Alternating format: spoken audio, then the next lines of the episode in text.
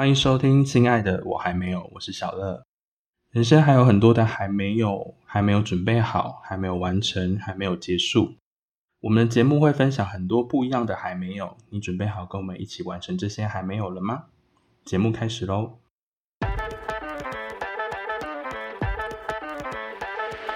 欢迎收听，亲爱的，我还没有，这是我们的第一集。那我们可能会有一些不太完美的地方，那还请大家见谅。我们会持续的进步跟改善。那也欢迎大家留言给我们，然后我们会看你们的留言。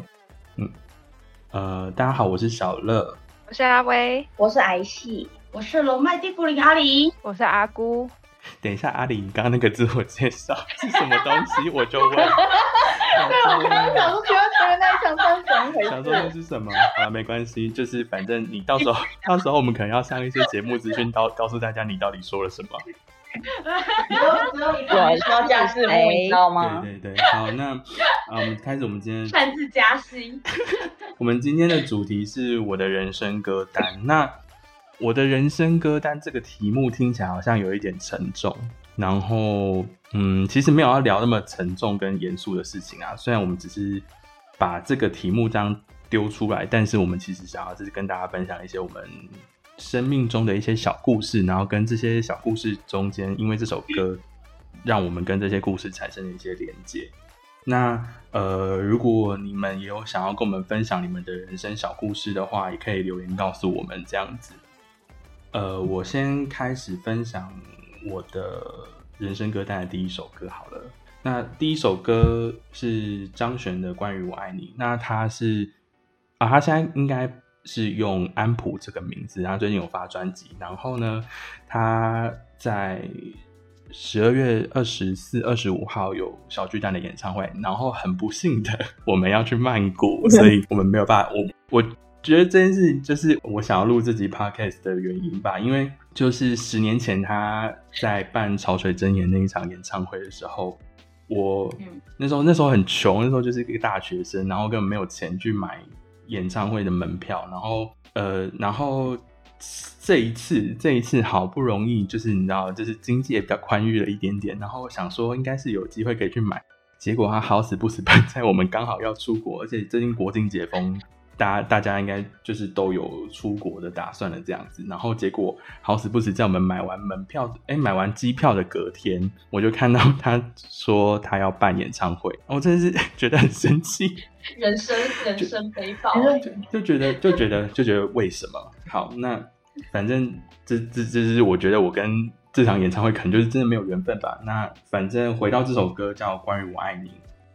会想要分享这首歌的。原因其实是我，我想跟大家分享一件很，我觉得蛮对我来说，我觉得蛮离奇的一件事情，就是呃，我们在我们高中班上，大概有百分之八十的人会是，就是哦，我念的是高职，所以我们其实在进学校选系之前，其实就已经就是先选过一次了，所以很有大机会，这些人会再跟着你。到同一个大学，甚至同一个科系继续当同学，所以有可能这些同学就是会陪着你蛮久的一段时间。然后呢，好死不死考上大学，大学放榜，然后填完志愿之后呢，所有跟我要好的朋友都不在同一个学校，甚至就是不同科系也就算了，是完全不在同一个学校。我觉得这件事就是有对我来说是一件蛮荒谬的事情。然后应该说很多还是在台北没有错，然后。可是就是都不同校，然后再就是又呃又有在不同不同县市的这样子，然后可是明明呃同班同学还是很多在同一个学校，然后也有同一个科系，但是那种很要好啊，那你可能会跟他讲心事的那种好朋友，基本上呃都不在你的生活圈，就是很亲密的生活圈里面，因为以前可能就是上学呃放学，然后基本上你们都是待在一起，那种很长很长时间的相处，基本上就都没有。所以那时候我在听到里面有一句歌词叫做“我拥有的都是侥幸，我失去的都是人生”。我觉得我在上大学其实也没有说没有交到好朋友这件事情，但是我会觉得我现在拥有的东西会不会都是一种侥幸？我觉得这这一句歌词啊，在当时当下的我反映我的一个内心状态，就觉得这这句歌词就这样很很深刻的刻在我的。人生里面这样这样。然后我觉得这这一件事情对我来说，我觉得非常神秘，就是呃，怎么会偏偏这些人都不在？可是明明他们会有很大几率、很大的可能是会继续陪着我，但是到了那个时候，他们就是可能考不同学校、不同科系，然后就通通都不在我的身边。那我觉得这一首歌对我来说，我觉得某种程度安慰了我，就是不要把这件事情看得太过于沉重，或者是说你你对于朋友的分别啊或执念这件事情，其实没有这么的严重。你应该要去接受这些事情。然后因为呃过了几年，反正我们觉得大学都毕业嘛，其实我跟这些同学，就是我认为很要好的朋友们，其实我们都还持续还持持续有联络。那并不是说当下他离开你的生活圈之后，你已经失去了他们，然后你已经可能再也不会跟他们就是联络什么的。我觉得就是某些时候，你跟那些要好的朋友分开了一段时间，各自有不同的生命经验之后，你们再聚在一起的那个化学反应，或是那种连结性，或是某些部分你了解我，我了解你的那个状态，会更加的明确一点点。嗯，然后所以。这首歌对我来说，就是我把它列到我的人生歌单里面的第一首，就是听起来很哲学的原因呢。这个原因会听起来很哲学啊，但是其实我觉得，我觉得会把呃，在这个阶段，我对于这件事情的体悟跟体验，我会讲到这个位置。嗯，但后续在在学生时期，感觉就很多，就是这种层面上的。体悟哎，因为毕竟升学制度就是大家可能会在一起，但是很快可能就会分别。但我觉得好像学生时期应该说是分学生时期跟出社会之后时期的，因为学生时期大学的时候会找高中朋友，也会找国中朋友，好像对这种感觉反而没有特别的感受。我觉得啦，呃，怎么说我我是我个人觉得这种感受是因为。在就学，就比如说你还存在在高中时期的阶段的时候，因为你跟你的同学是基本上一天当中可能会有三分之二吧，三分之二的时间会在一起相处。可是到了大学之后，毕竟已经算是可能分隔两地了，所以你不会有那么长的时间可以跟他们面对面，就是有一个，就是可以感受到同步的感受他们情绪的时刻。嗯，好像是有，但其实在这个阶段的那个价值观其实还是比较相似，就是其实就算没有，对，就是其实就算比较没有那么常联系，但你在聊的时候还是有办法找到那种共鸣吧，我觉得。哦，的确，我我我觉得，我觉得这个部分对我来说是，像阿里刚刚讲的，因为你那时候你还年纪很小，年纪比较小，其实就会真的觉得你在我身边，那个才叫做我们在。一起就是嗯，怎么讲叫做真正的陪伴？但是到了出社会之后，你才会知道说哦，原来真正的陪伴不叫做每天黏在一起，叫做真正的陪伴。这样子，我觉得那个是在你年轻的时候，你不会体验到这件事情，会觉得说我就是要你，你就是要跟我一起上学、放学，然后你要呃，就是我们都要去哪里都要黏在一起啊，什么要去上厕所也要一起啊，那种那种那种对于学生时代的我们来说是。所谓的陪伴这件事情，但是你到了一个年纪之后，你会发现，就是陪伴并不完全就是那个状态才叫做陪伴，有很多的很多的形式才也是可以称作为陪伴这件事情。我觉得后来是因为这首歌，它在当时呃，算是对我来说有一种拉扯感吧，就是它让你去明白这件事情，然后也让你去理解什么叫做什么叫做真正的。呃，友情的方式吗？我也不确定是不是这样讲，但是我觉得这首歌在当时跟我至少至少到现在，我偶尔还是把它翻出来听一下听一下。就是你会去有时候把自己的情绪投射回到当下的现在的时候，你就想到哦，原来我当下是那样想的，我现在是这样想的。嗯，我觉得回味，嗯，回味一下，偶尔回味一下，所以这是我的人生歌单第一首。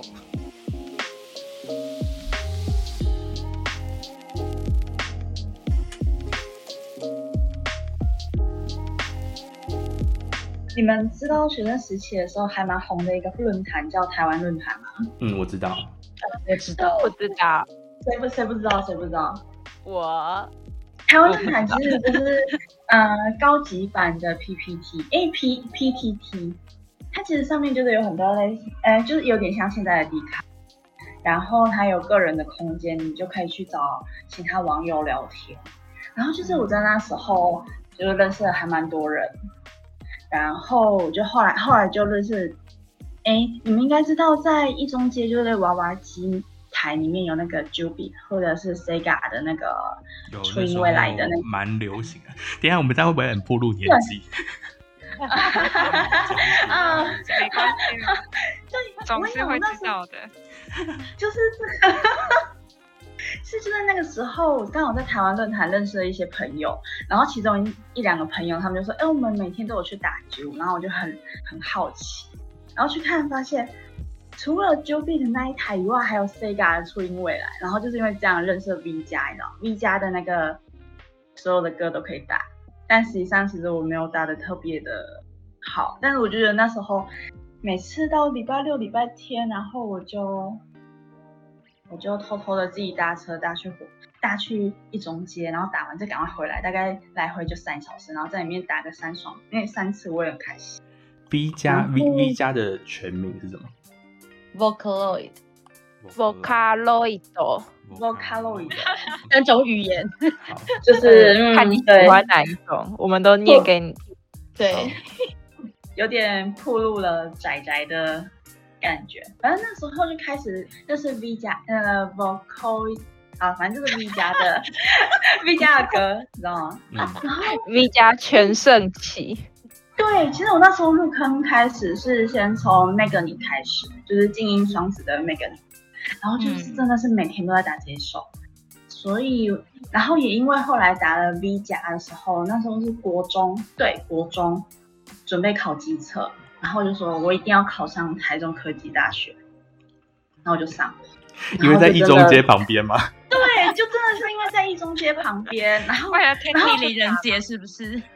然后你知道，我就大学四年，我只玩前面两年，你知道吗？我就觉得我干嘛来这间学校呢？就就就就只打两年，然后后面两年我就没有再打。可是其实到现在，就是经过的时候，我偶尔还是会手痒去玩。现在机台有吗？现在还有吗？有啦，但还有，啊但还有，啊现在还有，现在还有在跟日本联动，所以还是可以继续玩。OK，哎、可是因为这样，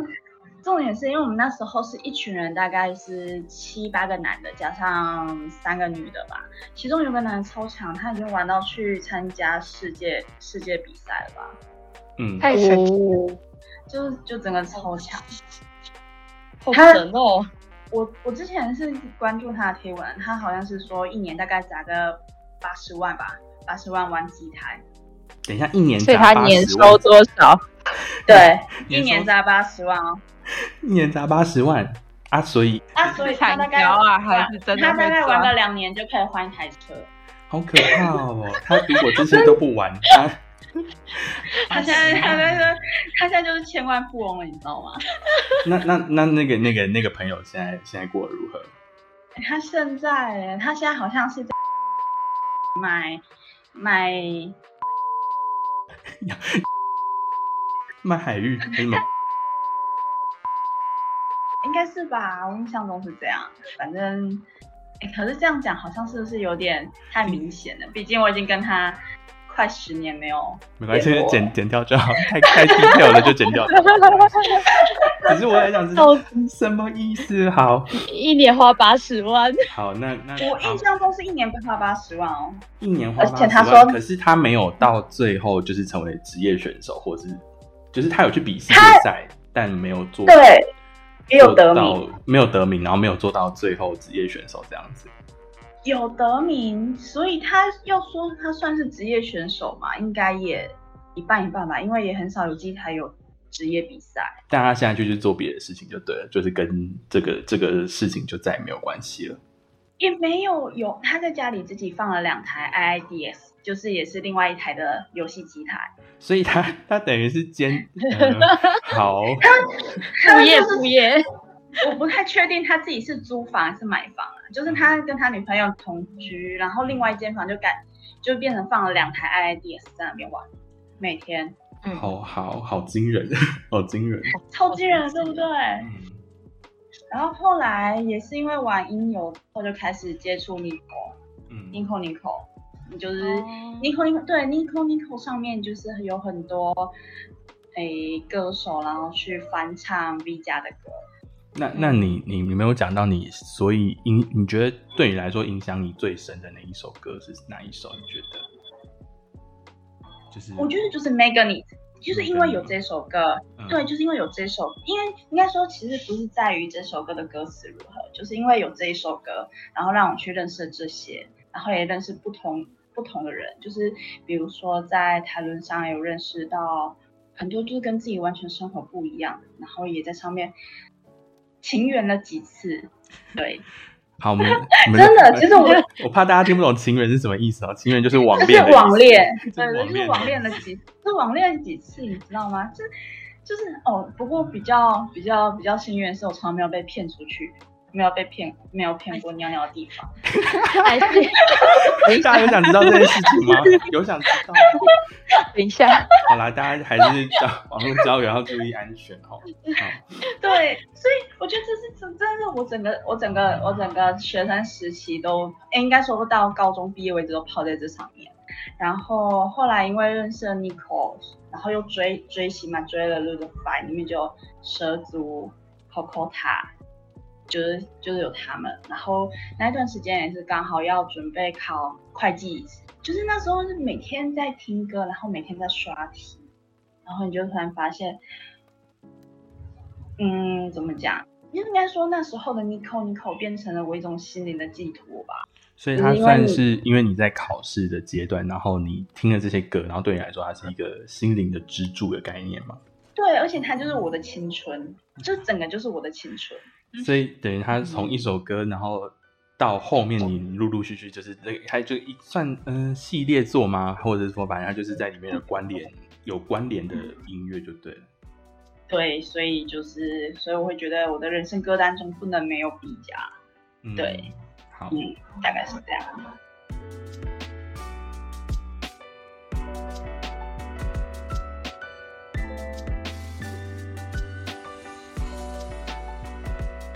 我吗？我其实我听的，就是我第一首选的歌，其实比较偏门一点。他的那个乐团是 LMC，他是日本的视觉系乐团。嗯然后我会认识他们，其实是因为以前小时候电视上就是 Animax 上面有那个妖怪少爷，然后妖怪少爷对 对，等下 妖怪少爷是什么？妖怪少爷是什又么？破入年纪动了，妖怪少爷很老的动画，然后我真的不知道妖怪少爷，妖怪少爷是什么？就是 Jump 这一个周刊上连载的漫画，然后他的主角就是百鬼夜行的头领滑头鬼的孙子，然后他就是混血，所以白天就是人类，晚上就有点类似性格改怪变。对，对，然后就是很有很帅，我是真的我真的我真的不知道这一步，我真的不知道这一步。就是那嗯他他们唱的另外一首歌，另外一个动画应该就比较会知道，就是家庭教师李包恩，保恩哦是对他们的主题曲也是他他们唱的。然后我选的歌是他们有一次在开演唱会的时候。算是现场演唱，所以其实，在 YouTube 上面是找找不太到，就是那种官方 MV 的版本。这首歌叫做《It's a Wonderful Wonder World》，然后我觉得给我很大的影响，是因为它里面有句歌词叫做“明即使明天也毫无改变，也会希望你能够永远保持笑容”。然后最后一句就是说，我会在这里刻画着歌声哦，这一定是一个超完美的世界。嗯，那时候听到这一首歌，大概是在我高中的时候，然后。因为像我跟阿姑都都是就是在同一间学校嘛，然后是就是非常注重，算是注重升学，即使学校不注重，家里也会注重那种程度。然后每天的生活就是可能不是在学校，要么就是在补习班。然后所以就是其实到后来一直持续在念书的情况下，就是会开始迷茫，就是觉得说，呃，我念书的目的是为了到底是为了什么？还有就是在像像是家里啊，他可能永远都是会在意，就是你你们成绩怎么样，这次的考试准准备怎么样，永远都是这种问题，然后就会开始开始思考说，那人生目的真的是只有念书吗？所以那时候其实就处在这种迷茫状态下，然后我那时候在补习班的时候，我们那间我们那间补习班有一个算是阳台嘛，就是它有一个阳台的空间，然后可 能你现在讲到迷茫，然后讲到阳台，下一秒是要跳下去了吗？下一秒要跳下去吗？天哪，太危险了吧？没有没有，不是不是。虽然虽然的确是真的有有在就是怎么说放空嘛，就是我们这边要我们这边要上警语了，我们要上警语了。这个张老师张老师专线，自杀不能解决问题哦。好好好，我们继续，我们继续。没 有没有，就是 可是你可以解决你自己。好可怕，不要这样，大家 不能不能解决问一阵混乱。对，没有，因为因为我我还蛮喜欢，不是说我很喜欢那个阳台啦，因为那个那个阳台虽然就是小小脏脏乱乱，可是到冬天的时候，其实那边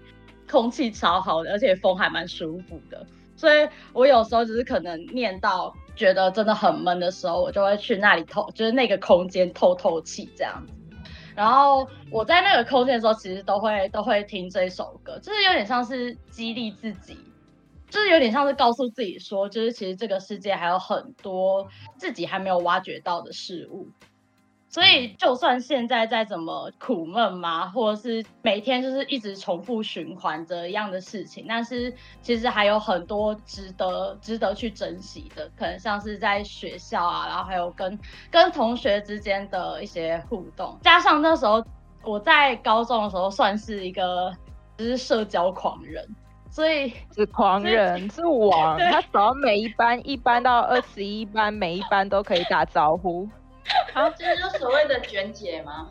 对，没有没有没有，好猛！而且他根本不是我们社团，但所有学妹都觉得他是我们社团的。好荒谬，好荒谬。对，不是，我觉得，我觉得这件事情我其实也不是很理解，因为。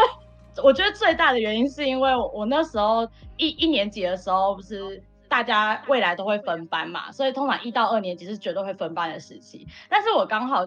刚好在三年内，就是我就分了两次班。所以等于是说，就是一年级分出去了那些同学，他们各自在不同班级，所以我在各处的班级都会有认识的，就是原本是一年级的同学，然后后来是社团的同学，然后结果我刚好在一年级的时候又认识了那个阿姑他们社团的一个干部，所以我就因为跟着那个干部一起到处玩，所以我就又到处认识他们他们社团的干部，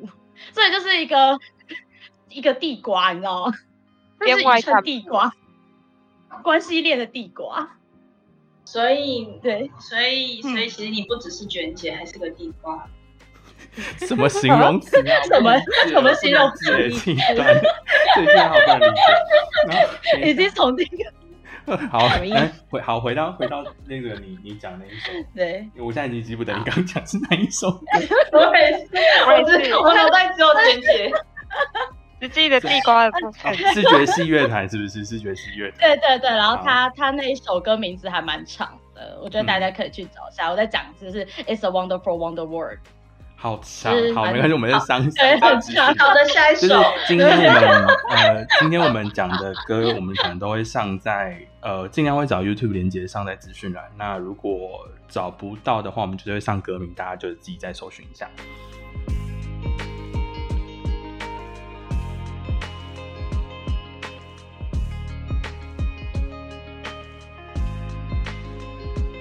我我花了好几个小时思考了我的人生歌单，发现如果要我选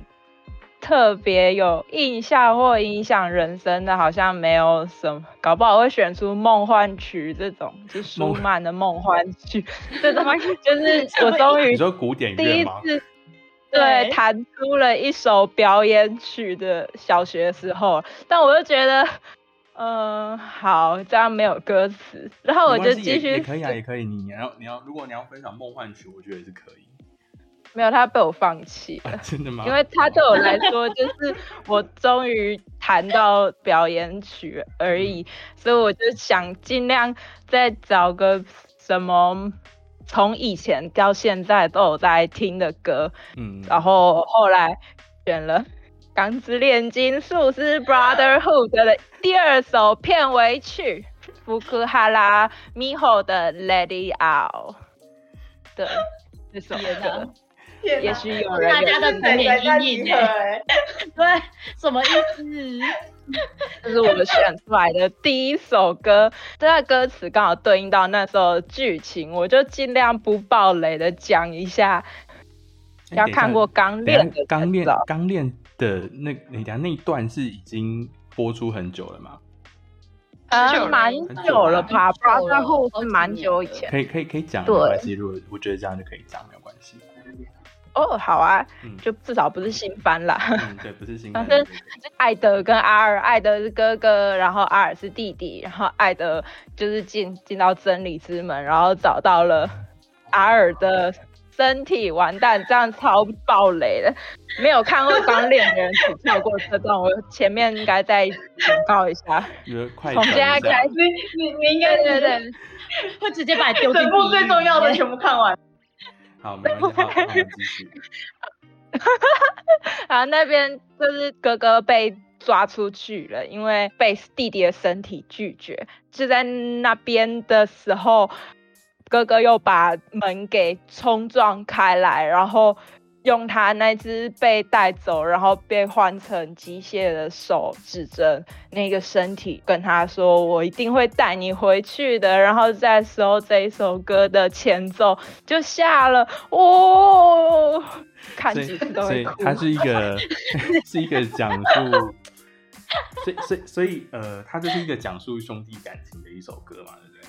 没有错，非常的尊。嗯，对对，基本上它就是一个讲述兄弟感情的。仔细看它歌词，反正就是有兄弟的感情。很棒吧大家有兴趣的话，就是我觉得这一集就是我们讲这些歌，大家有兴趣都可以自己去听。然后呃，歌词应该都蛮容易找的，所以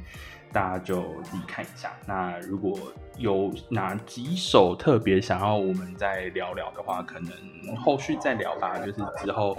之后如果有机会的话，我们就再聊聊看这样子。嗯。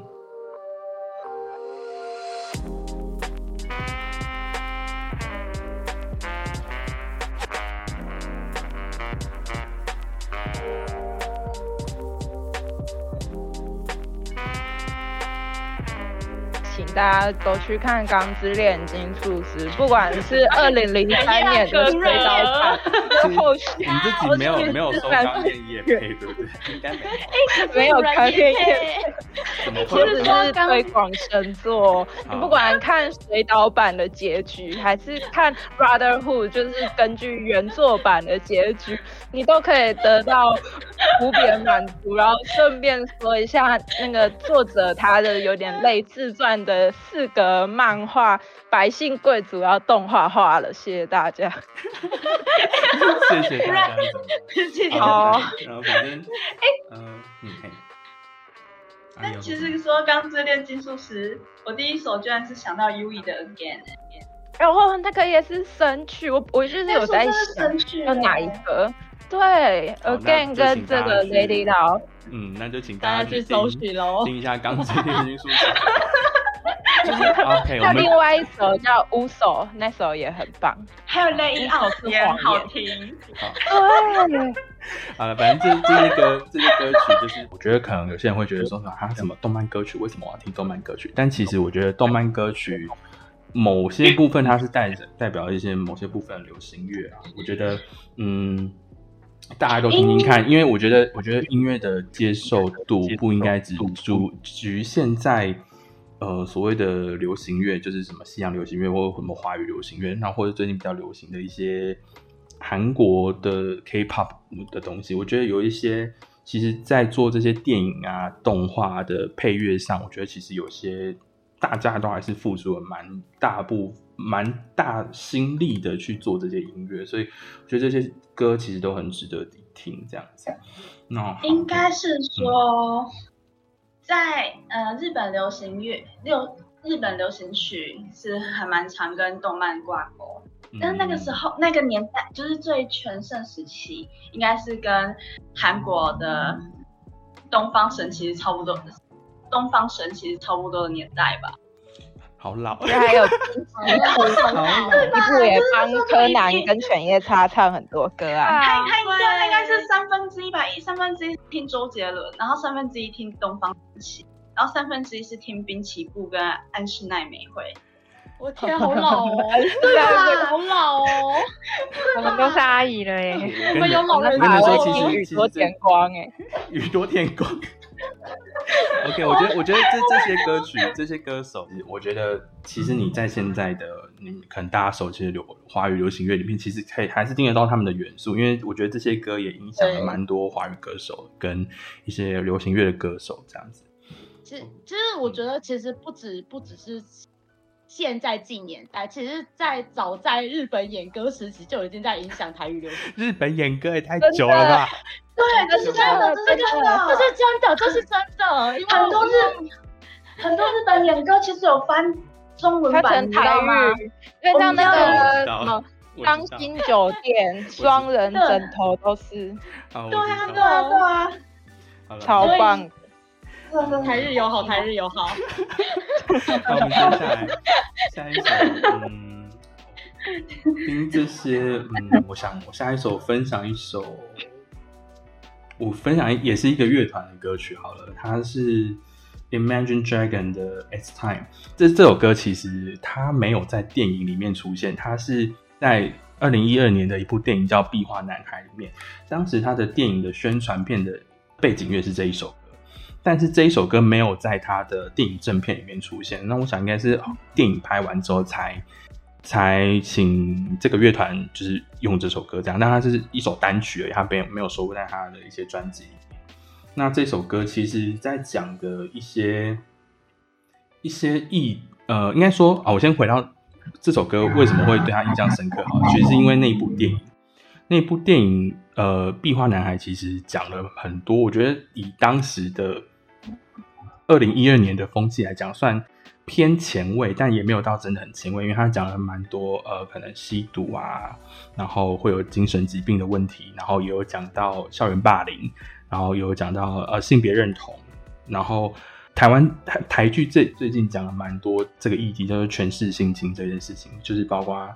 最近有上一部电影叫《童话世界》，然后 Netflix 有一个影集叫《他和他的他》，那不是吴康仁的，对对对，就是他最最近很红啊，就是很这个议题，就是所谓的权势性侵这个议题，我觉得最近蛮红的。然后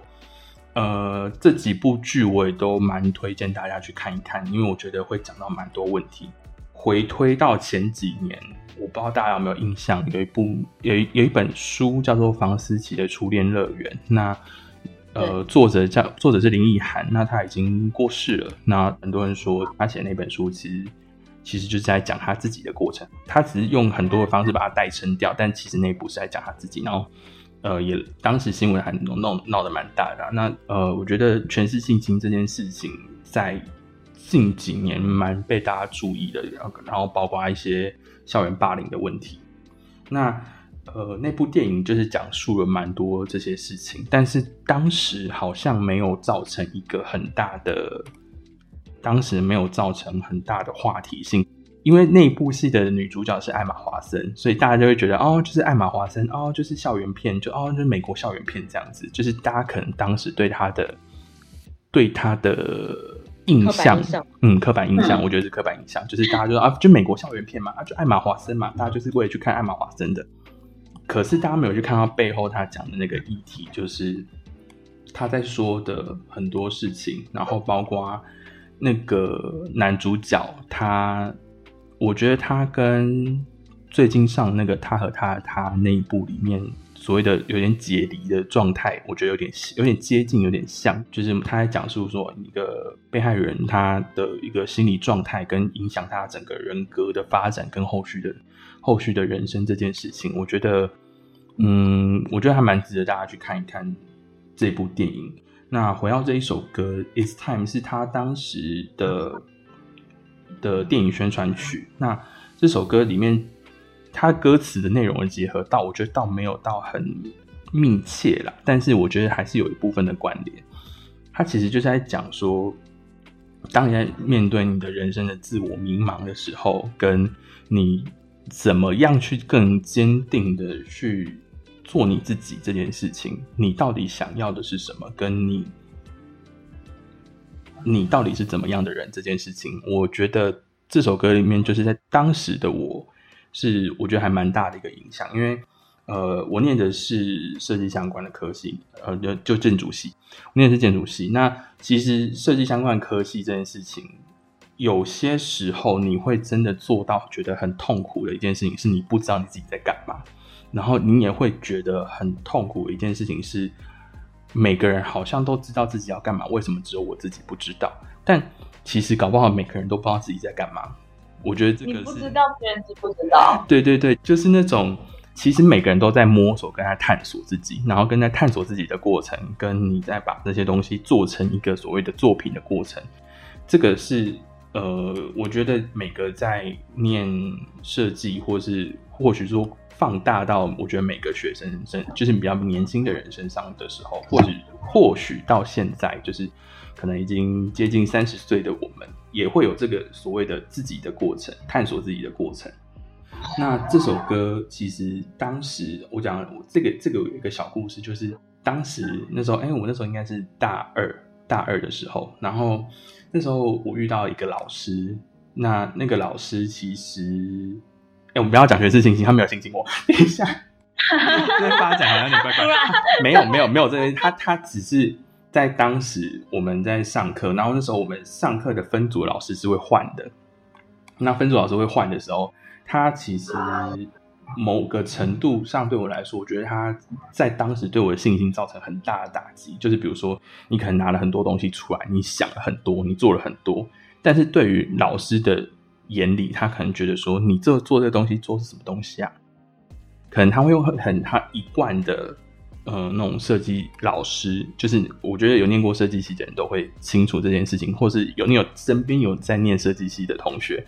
他们可能都会告诉你一件事：老师会踩爆你的模型，老师会砸你的东西。这件事情对于以前的设计系来说，可能会觉得哦很轻松平常，我们老师以前都这样啊，什么模型做太烂就直接丢掉啊。但是我觉得这件事情对于一个学生的自信心跟设计的帮助，其实一点帮助都没有。我觉得，我觉得这些老师请自己检讨好不好？我觉得，我觉得他们真的都要检讨一下自己。呃，我觉得这就回到一件事情，我觉得可以类推到一个，就是很多人都会说，家暴家庭出生的小孩长大之后很容易再成为施暴的人。我觉得那些老师就是一个一个一个这样的状态。他们在大学时期的时候，说我他会跟你讲，哦，我们老师以前多严格，我们老师以前多怎么样，他以前就是就是就是会这样对我们啊，所以我这样对你也是合理的。但他们没有去想这件事情到底是不是合理，他们只觉得我被这样对待过，所以我也要这样对待我的下一代。所以我觉得就是一种复制的行为啊。对对对，我觉得这件事情就是大家去想，别人这样对待你，并不代表这件事就是对的耶，因为我觉得。呃，回到那个当下，老师将对我讲话的时候，我会觉得我到底做错了什么，要让你这样羞辱我？而且重点是，我是学生，我不会，我不懂，这不是很正常吗？为什么你要这样羞辱我？所以我觉得回到回到。呃，我们再拉回来讲到这首歌好了，就是当你被这种羞辱的时候，或是当你被这种所谓的嗯不理性的对待的时候，其实你会去怀疑你自己到底做的对不对，跟你自己到底是不是真的像他讲的那样的那么糟糕。但这对于你的人生的过程的帮助，我觉得。某些部分来说啊，我觉得这个真的很难，因为有些时候你你就是跨不过去那一步。很多人像我很多同学，他们就真真的就转系了，他们就真的就放弃这件事情，再也念不下去了。那我觉得他们没有天分嘛？我觉得也不是说没有天分，我觉得有些时候是出在老师不不理解怎么去引导学生这件事情，而且我加上当时我们学校的。嗯，我不知道现在还是不是，但我当时我们学校的一些风气啊，是是会请外面的公司的老板，就是哦，就是建筑师会请外面职业的建筑师进来，就是教学生怎么做设计。但他们可能真的很会做设计，他们也可能真的考到了所谓的建筑师执照，但他们不是教育工作者，他们不理解什么叫做教育。他们只理解什么叫做设计，什么叫专业。那他们很多时候做的东西都不是所谓的教一个教育工作者应该有的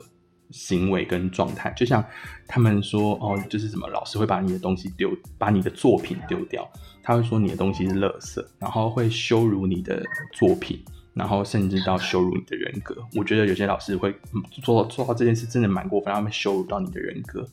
我觉得这件事情就。代表了这些老师，这些人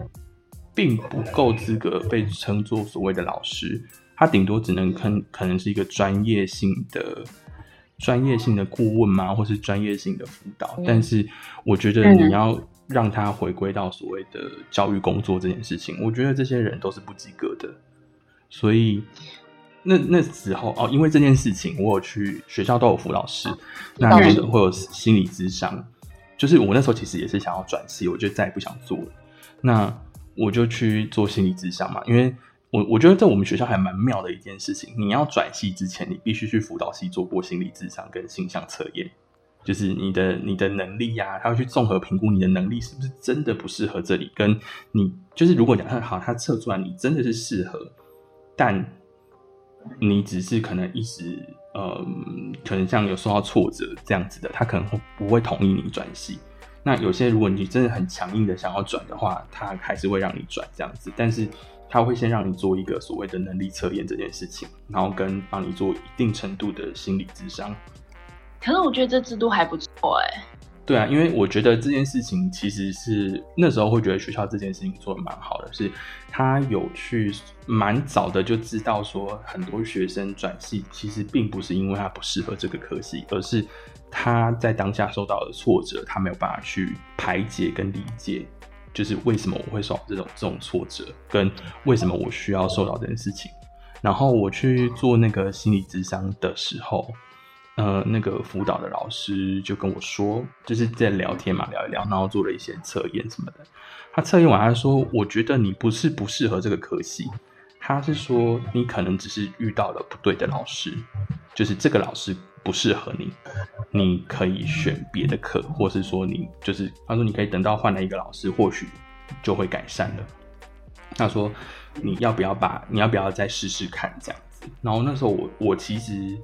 其实对于我来说，当下的想法其实比较接近逃避啊。我并不是说不喜欢这个科系，也不是说真的做不下去，但我觉得比较像是遇到挫折那种逃避逃避感，所以就会觉得啊，我不想要再念这个科系了。那我想要转系，我想要去一个比较轻松，或者说对于我来说，哦，我就反正去考考试就好啦，写写作业就好了，不要花那么多时间跟花那么多的脑力想这件事情。后来就是在做完心理智商之后，我有回去再思考了一下，然后想一下怎么面对这个老师。呃，我就想说，好，反正我就是把这个这这一个让他带的这个作品做完结束之后，我就不用再呃，就我的指导老师就会换人了，就是给自己再一点机会啦。就是你把这件事情做完，然后做完之后换了下一个老师，真的其实改善蛮多的，所以。你要去想，有些时候不是只有自己的问题，有些时候有时候有有别人的问题。虽然说哦，大家都说哦，不可以怪别人啊，就是你也要你要先去要求你自己，你要先去确定你自己到底有没有做对这件事情。所以我觉得有些时候真的不是你的错，所以不要太多的。太多的自责吧，有些时候我觉得有些人，尤其是自我感觉不良好的人啊，然后或者是也比较容易自卑，然后有些有些时候觉得自己做不好的人，不要太过度的觉得都是你的错。有些时候别人对你差，那是别人的某些行为上有点问题，并不是完全都是你的错。对，然后这首歌在当那时候那个当下，其实我觉得陪伴了我一段时间。那那时候会觉得说，好，我不要为了一个或许可能在你人生中的一个小小关卡，或是就是跟你合不来的人，不要为了这些事情去改变你所谓的你的本质这件事情。如果你的本质是好的，是善良的，是美好的，不要去为了这些人改变，因为为了这些人改变而失去你真正的、真正的自己这件事情，我觉得是蛮不值得的。嗯，这首歌我觉得我蛮大，它是它其实是一个乐团的一个摇滚乐，然后大家可能想说，哎，这么励志的励志的歌曲吗？还是什么？没有，其实蛮摇滚的一首歌。然后那部电影也蛮推荐大家去看一下的。好，那今天其实快要差不多了。那我们有没有妈妈没有想要再讲个一首好了？讲个一首吗？是刚刚小乐在说，就是性别认同，不知道有没有人听过镊子，就是白先勇的镊子。哦，我知道。刚刚就是刚刚讲到，我突然想到，他在呃二零零三年的时候播出，然后他是有点讲述就是当时的同志文学。这种时候要推一首歌。就镊子的 BGM 叫做《杨柳》，杨柳对，真的很好听。是配乐吗？还是？对，他的配乐就是《杨柳》。然后那时候我之前是有听过，就是采访白先勇白先勇先生的影片。他的这一本书出版是在一九七七年开始连载的，所以他从那时候就觉得我要去关注一下，嗯，我想要去让大家去认识这一块，大家都。避而不谈的区块吗？就是让大家可以知道。但其实我只是想要说，《杨柳》这首歌真的非常，杨一定要去听。好，对，真的很好。镊子，镊子这呃，就是呃，我的大学的毕业专题其实讲的就是同志议题这件事情。然后呃，镊子那时候也是在我的研究文本里面。那其实我那时候。这件事情我觉得还蛮有趣的，是今年的同志大游行的主题叫做无限性。在阿妹的演唱会上，其实也讲到一个类似的概念。他说，彩虹汇聚成一起的时候，其实就是白光，所以他希望以后可以不要有同志这个名词存在。但这件事情，在我当时。做毕业专题的时候，我其实有讲过类似的话。那我我我其实那时候忘了，那是我前几天刚好在整理我的书柜的时候，我就看到我的作品集嘛。那我就去看一下我当时写了什么东西，然后就讲了讲了所谓的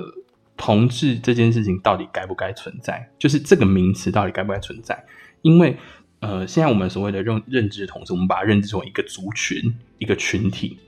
但会不会这件事情到最后一直弱化，一直弱化，一直弱化？每个人都可以是每一个群体里面，然后会不会这只是变成一个人格特质？所以我的其中一个人格特质是我是同性恋，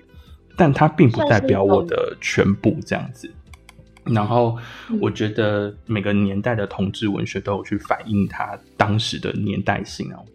嗯，好像哎有拍成影视剧，对不对？对，就是就是他有电视剧，所以才有《杨柳》这首歌啊。对对对，那因为我记得之前镊子好像也有也有舞台剧的样子，然后反正对有。然后这本书我也蛮推荐大家去看的，就是如果你有兴趣想要了解的话，那你可以去找找看。嗯，然后呢推推荐大家《杨柳》。它是有歌词吗？还是它就只是？它没有，它就是一个，它就是一段配乐。哦，对，OK，那就是大家可以就是听听，然后去感受一下它那段那段音乐想要传达的事情，这样子。阿里有没有还有想要分享的？吗？呃，我觉得可以稍微分享，就是比较鲜为人知的类型，像是红梅白雪之跟上野。这两首其实他们是属于古风歌曲，他们有一个既定的主题，就是说他们是以一个真实存在的文体，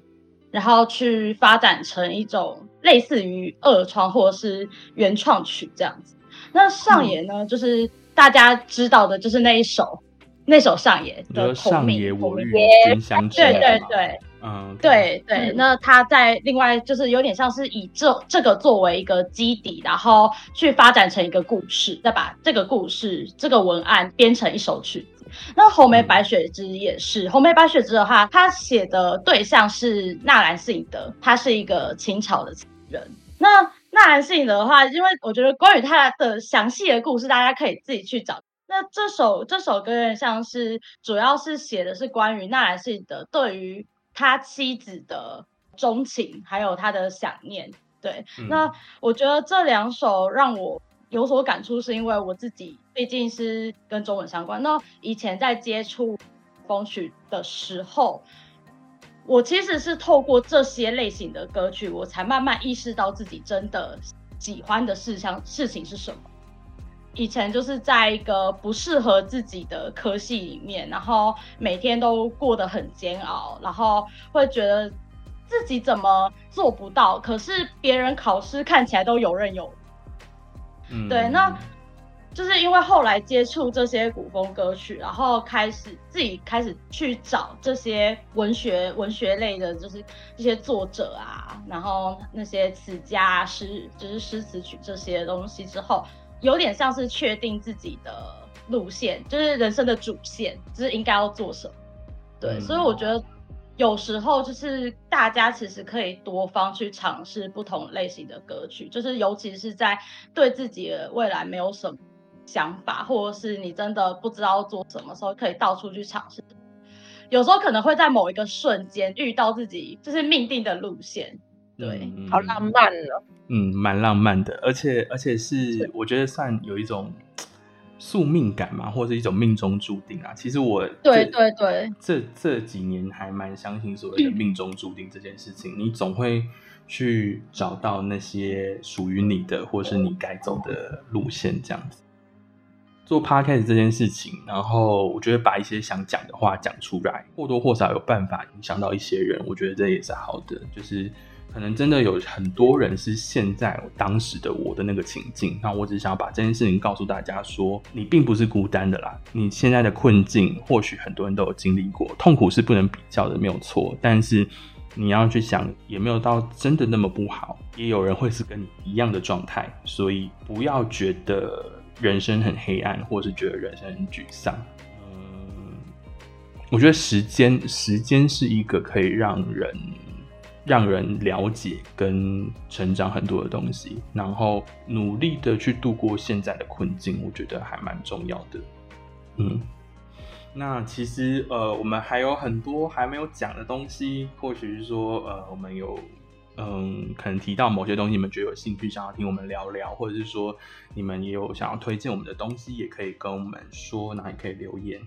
那我们今天的节目就到这边为止，谢谢大家，大家拜拜。谢谢大家，拜拜拜拜